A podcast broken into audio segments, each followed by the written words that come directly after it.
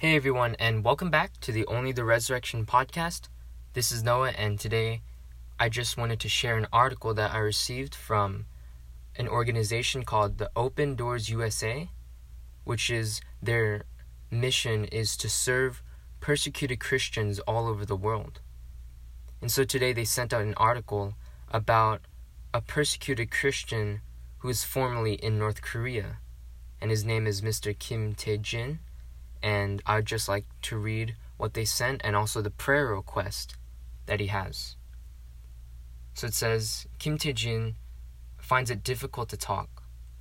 The contrast between his life in North Korea and his life now in Seoul is too great. The most difficult thing for me, he says quietly, is making decisions.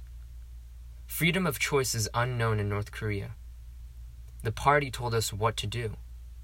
We were treated as a group, not as individuals, recalls Kim. As I got older, my doubts grew about the propaganda the government fed us. So, just reading that, I think it's really surprising where he says the most difficult thing is making decisions. That freedom of choice is completely non existent in North Korea. So, I think just in America, just I'm very thankful that I have this kind of freedom. And so I pray that we all use this freedom of choice to use it for God's glory. That we use our freedom to follow Jesus and share the gospel. And so he goes on to say, oh, his story. With the hope of a better life, Kim fled to China. There he heard about Jesus for the first time when a Christian gave him a Bible. After four short months, Kim was arrested and repatriated back to North Korea, where he was sent to Camp Number 15, the dreaded Yodok labor camp. I was very afraid. Even though I had not yet accepted Jesus, I prayed. In prison, they beat me with sticks. At night, with only a thin, torn blanket, I had to endure a plague of fleas and lice in my cold cell. Forced to wake up at three each morning, Kim's day was spent in hard labor. With so little food, he sometimes caught rats, snakes, or frogs to stay alive. I saw people dying of hunger and sickness, he says with, with tears in his eyes. Anyone captured trying to escape was publicly executed. Prisoners were treated worse than cattle. One day, by chance, Kim met a Christian I never expected to meet Christians in Yodok. The man was the leader of a group who called themselves the Community of Love. He invited Kim to confess his sins, but he refused, fearful that if discovered, he would be tortured. Kim quietly adds, One day an informant betrayed the group. I watched as they grabbed hold of my friend's arm so tightly that it lost circulation and had to be amputated. After that, he and the other Christians were sent to an even stricter camp. You do not get out of camp like that alive. Kim's last day in Yodok was April 10, 1992. Escaping again from North Korea, he crossed the border into China where he met a Christian. It was there that he finally accepted his word as truth and was baptized. Today, Kim lives in South Korea. He uses every opportunity to talk about North Korea, especially about the Christians. My personal message is this show an interest in my country, pray for it. We need your support.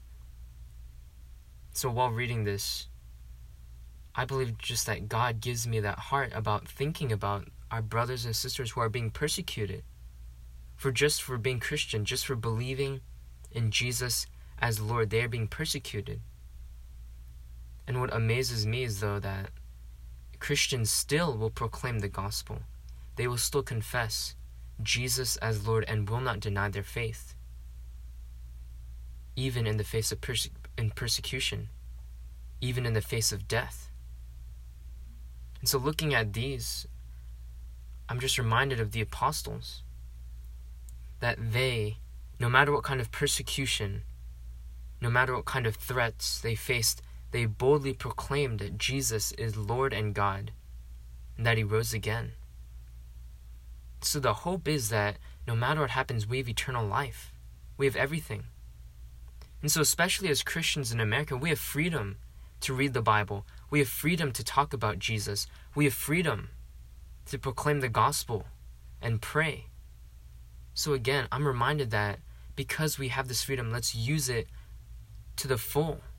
Let's give our all to share the gospel, to pray, to lay down our life, just like these men and women are laying down their life.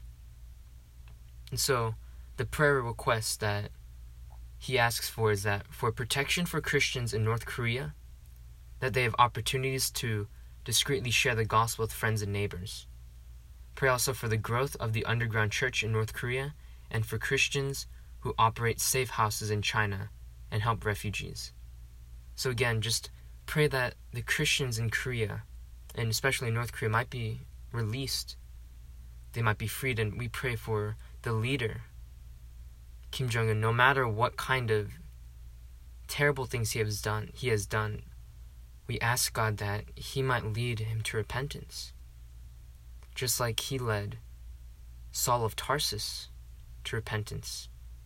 So, no matter what the situation is, we just ask God that He would work and that His will might be done. But again, let's remember our brothers and sisters who are being persecuted.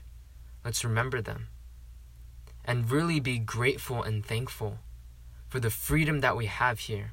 And because of that, let's lay down our lives and share the gospel and live out the faith. Amen. Thank you so much for listening, and please stay tuned for more as we read God's words and we share what's going on and we talk about the evidence. Thank you.